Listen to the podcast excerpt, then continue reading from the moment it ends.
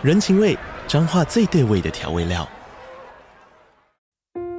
人，你在这端，我在那端，各自忙碌又相互牵挂。情，街角的吵杂声传递温暖与思念。味，是从每一个转角飘出的乡愁。这里是彰化县政府 Pocket 节目《彰化早咖》，我是主持人内克。从彰化大小事各具特色到旅游攻略，透过轻松有趣的访谈，带着大家走进最在地的早咖。准备好了吗？彰化的故事，我们说给你听。以上为彰化县政府广告。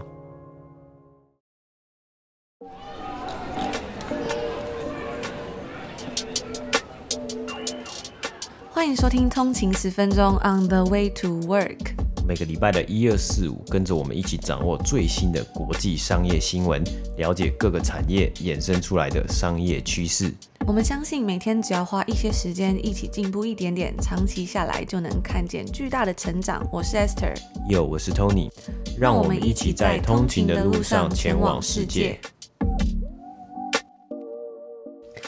大家早安，今天是星期一，欢迎回来通勤十分钟。那今天呢，也就正式进入到八月份了。今天是八月一号嘛，在正式进入到新的月份之前呢，也别忘了可以嗯闭上眼睛深呼吸，然后把过往紧绷的压力从肩膀上挪开，让自己试着重新开机，一段全新的旅程正在等着你。那我自己呢，很喜欢在比如说呃一个月的开始啊，或者是在做一个新的事情之前呢，就是调整好自己的心情，把眼睛闭起来，然后好好的深呼吸一下，然后让脑袋里清空，让自己有种重新开机的感觉。进入到今年二零二二年的八月份呢，这个月份呢也是我们通勤十分钟的订阅制即将要满一周年的一个时刻。那为了要庆祝通勤订阅制满一周年呢，我们要推出一个有史以来最棒的优惠，算是从节目成立到现在呢最最最赞的一个优惠。那首先呢是在十月底之前呢，如果开启 Apple Podcast 的订阅的话，就有一个月的免费试听，所以呢就等于 double 了这个时间，从本来两个礼拜变成一个月。那除此之外呢，还有另外一个非常非常大的惊喜，就是如果你直接订阅一一年的话呢，可以享七六折的优惠，也就是直接省下了一千六百九十块。那再加上我们刚刚所提到这个十月底前开启免费试听呢，就大约是等于四个月的免费收听这么长了，都已经快要接近半年了。所以呢，这真的是我们有史以来最棒的优惠，要回馈给所有的通勤族。如果你还在犹豫说要不要订阅的话呢，现在就是一个最佳的时机啦。那如果你已经开启了订阅的话呢，从现在一个月的订阅转换为一年的订阅呢，也会是非常的优惠。那为了庆祝这个一周。年呢之后还会有一些惊喜小活动，所以别忘了现在就赶快开启这个一个月的免费试听吧。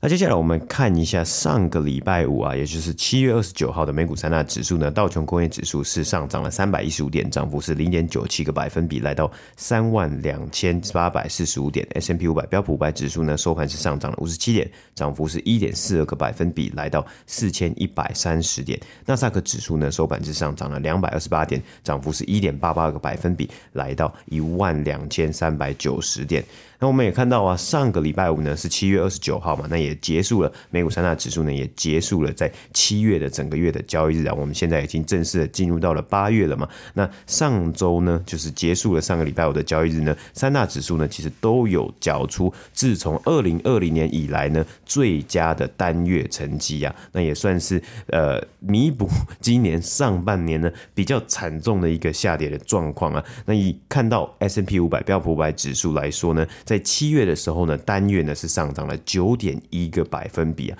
道琼工业指数呢，七月单月呢是上涨了六点七个百分比啊，也是自从二零二零年十一月以来呢最强劲的单月表现。纳斯达克指数呢，以科技股为主的纳斯达克指数呢，在上个月，也就是七月的时候呢，是上涨了十二个百分比啊，是自从二零二零年四月的时候呢，交出了最好的单月表现了。那二零二零年四月呢，也算是当时在二零二零年三月因为有疫情啊，急剧的整个股市急剧的下降，然后后来造成飞转的一个非常强劲的一个月份嘛。那在七月的上涨呢，很多的投资人呢是看到了，在这一次的一个财报季呢，其实表现没有到非常的坏啊，就当然也没有表现到非常好，但是有的公司呢是击败预期的表现呢，是让投资人给予了投资人一点点的信心呢，来继续的买入股票啊。那同时呢，很多的投资人呢也在相信，在未来呢。或许在未来的下半年，甚至到明年呢，联准会会放缓升息的一个速度以及分升息的力道。但是啊，还是有很多的辩论啊，是在于说，哎，这个股市呢，到底有没有已经到了一个呃底部的位置，还是呢，这只是一个短暂的上涨？那未来会继续的下跌？这算是一个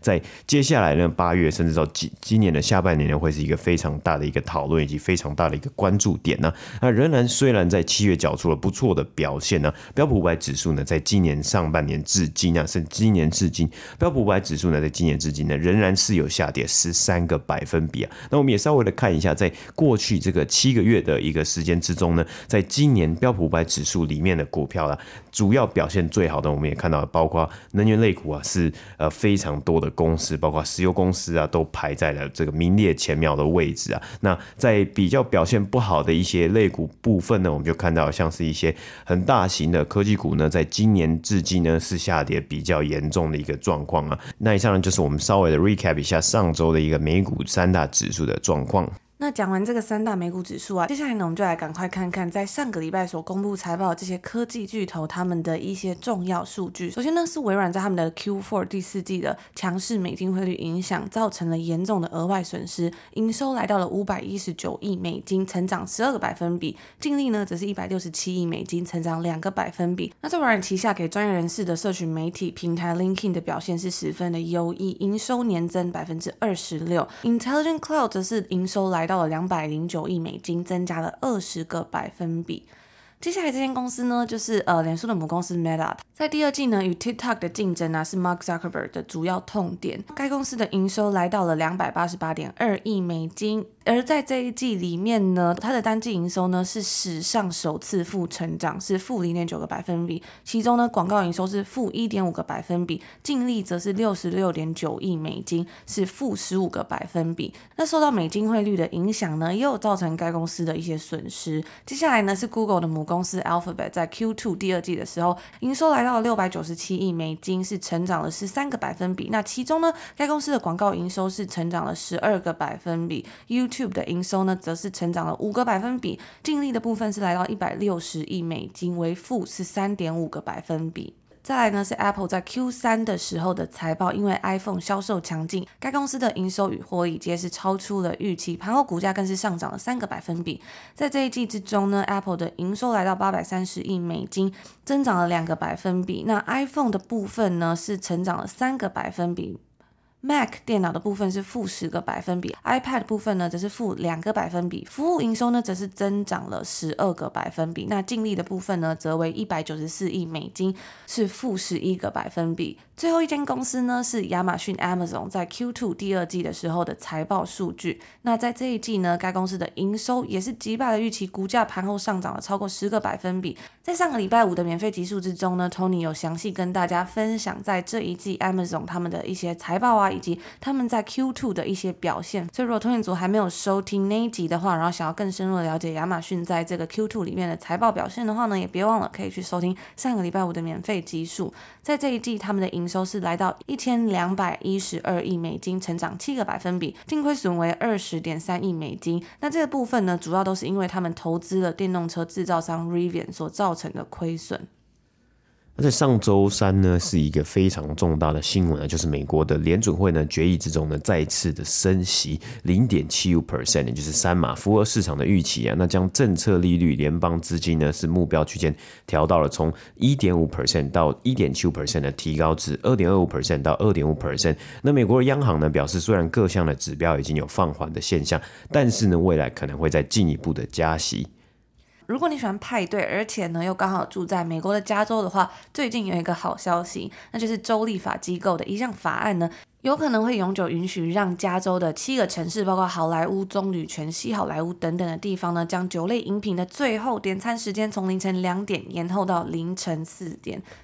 美国商务部经济分析局啊，周四上周四公布啊，从今年的四月到六月呢，美国经济连续第二个季度呢是收缩，那符合一般广泛接受经济衰退的定义啊。那该期间呢，GDP 国内生产总值呢，按年率计算下降零点九个百分比啊。那这是在第一季度，今年第一季度呢下跌一点六 percent 之后呢，连续第二个季度呢下跌，那也低于了道琼预估的零点三 percent 的涨幅。那这边稍微的补充一下，刚刚所讲到的 GDP 呢，指的是国内生产总值，它的全名是 Gross Domestic Products，用于计算一个国家或是一个地区在特定的时间之内呢，经由经济活动所得的最终成果，包括像是产品或劳务等等的这些最终成果的市场价值，可以作为衡量一个国家或是地区的经济状况还有发展的重要指标。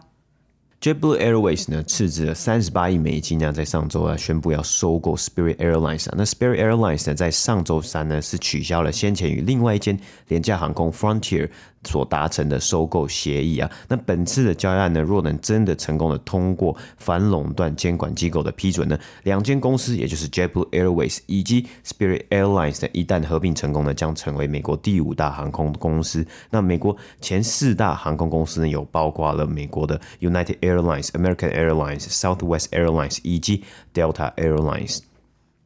那最近呢，不知道大家有没有发现呢、在 IG 版面上面出现了许多的 Reels 影片。除了这个之外呢，也有更多的推荐贴文或者是这种推荐用户出现在你的版面上面。不知道通勤族你们喜欢这样子的更新吗？脸书母公司 Meta 的 CEO Mark Zuckerberg 对于将这种短影音融入他们的平台是不遗余力。这样子的改变呢，也让许多的用户感到不满。最近呢，更掀起了一阵 Make Instagram Instagram Again 的这样的活动，强调呢，IG 应该是一个更注重。总能够看到朋友的照片的地方，比如说呢，你的侄子毕业典礼，他会发一些他在毕业典礼上面啊的一些照片啊，那你会想要看到这样子的照片，可能是一些很亲近的朋友呢，他最近的一些生活更新，但是呢，最近都出现了很多像是嗯你不认识的人呢、他们自己所发的 reels 影片或者是用户推荐的时候，会让有一些使用者，他假设原本只使用 IG，他是用来追踪一些身边亲近的朋友或家人的时候呢，会感到有一些困扰的。那在近期呢，这个网红家族 Kardashians。他们也跟进呼吁之后啊，Instagram 的 CEO Adam Mosseri 也拍了一段影片来回应。但是呢，基本上这个影片的内容啊，就是一种 sorry not sorry 的感觉，就是哎，他有一点点说不好意思有这样的更新，但是呢，我们还是会继续这样做的这种感觉，所以也导致用户最后并没有买单，甚至是持续的反弹。那最新的消息是，最终呢，Instagram 不敌反弹，在上个礼拜五的时候宣布他们会暂停推出跟 TikTok 相似的新功能。那我觉得这部分还蛮有趣的。之前在跟大家分。享到 Meta 的相关的消息的时候，就有提到啊，该公司的 CEO Mark Zuckerberg 呢，他们就讲到说，在裁员的部分呢，他们就有提到说，因为他现在是已经有足够的呃人力去复制任何 TikTok 他们可能会推出任何新的更新或是任何新的产品的一个一个能力了。所以也就是说呢，对于他的经营策略而言，所谓的这个第一名呢，你要做到最好，可能就是嗯，现在市场上最厉害的在做什么事情，他就一定要做什么。在前阵子，我们在节目上有跟大家分享到，近期受到 Gen Z 十分欢迎的一个 APP 叫做 Be Real，就是跟所有的社群媒体都不太一样。它是一个就是不定期呢会要你拍一张照片，然后上传的一个软体。所以呢，也就是说，它跟嗯传统上面，比如说脸书啊、Instagram 或是 Snapchat 等等的，你可能要嗯非常的摆好姿势在拍照，或者甚至有的是要修图好再上传照片，就不太一样。它是一个非常临时、非常随意的一种感觉。那上个礼拜呢，我刚收到之前所订的 MacBook Air 的这个电脑之后呢，我就有拍了一个短短的 Reels 上传在我们的 IG 账号 on 的一个底线 Way to Work 上面。那我在拍这个 Reels 的时候呢，我就发现呢、它左边的功能竟然有一个，就是那个呃，我们刚刚讲这个 Be Real 它的功能呢，就是 Be Real 的功能，除了我们刚刚讲很 spontaneous 的上传之外呢，还有一个就是它在拍照的当下呢，有一个画面是前镜头，一个画面是后面的主要镜头。所以就是说呢，一个是你自己的自拍，一个是你当下嗯、这个自拍的人他。所看到的这个世界，他的眼前是长什么样子？那时候我就觉得还蛮惊人的，就是哇，他们真的速度真的是非常快。虽然我自己不确定说他们之前是不是就已经有这个功能了，但是我觉得哇，Instagram 他们嗯，不管在更新的速度，或者是他们的这些功能呢、啊，都非常的 up to date。所以我觉得也是还蛮厉害的。只是有时候要怎么去取舍，说你要保留你原本的核心价值呢，还是你要不断的进化、不断的更新？这个部分可能会让原本的用户由原本他喜欢你嗯最核心价值的这些用户会有。所反弹的时候，要怎么样去做一个平衡？我觉得还蛮有趣的，就很期待他们之后会怎么做。而根据最近一份新的研究报告中显示啊，假的评论呢会导致消费者花更多的钱啊。美国国家经济研究局暑期学院 NBER Summer Institute 呢所提交的一份报告中就指出啊，假的网络商品评论呢会让消费者平均每花费一块美金呢就损失十二美分呢，并且增加了买到劣质商品的可能性。那直觉上啊，其实我们本来就知道假评论啊是非常的糟糕嘛，但是呢这篇论文更深入的展示了假的评论和夸大。大的星级评分呢，会如何改变消费者的购物行为？那疫情啊，也导致了网络购物和假评论呢激增。根据一项预估显示啊，在二零二零年假期购物季啊，亚马逊呢上面大约有四十二 percent 的评论呢都是假的。那以上呢，就是今天星期一要跟大家分享一些在上个礼拜的一些有趣以及重要的商业新闻。那这些我们刚所提到的新闻呢，在我们上周六的通勤精量免费电子报里面呢，其实都有附所有的相关链接。所以如果有兴趣的通勤族，也别忘了可以去看一下，或者呢，你可以订阅我们的免费电子报。其实从上周开始呢，我们的节目就已经回归到日更模式喽。所以其实呢，礼拜一到礼拜五都可以在早上收听到最新的节目。那我们刚在节目一开始所提到这个十月底前开启订阅就有一个月的免费试听嘛。如果现在开启订阅的话呢，你就可以收听到每周一到五每天早上呢都有最新的节目内容，跟大家分享一些有趣的商业故事啊、国际新闻以及美股消息。那在我们的订阅福利里面呢，每个月我们还会送出十本书，就是我们所推荐的好书推荐的十本书，作为付费通勤族的订阅福利，更多的内容呢，可以在我们的官网上面看到。那以上就是今天所有的内容啦，也祝福大家今天在星期一有一个愉快的开始，美好的一天。我们就明天周二见喽，明天见，拜拜。拜拜。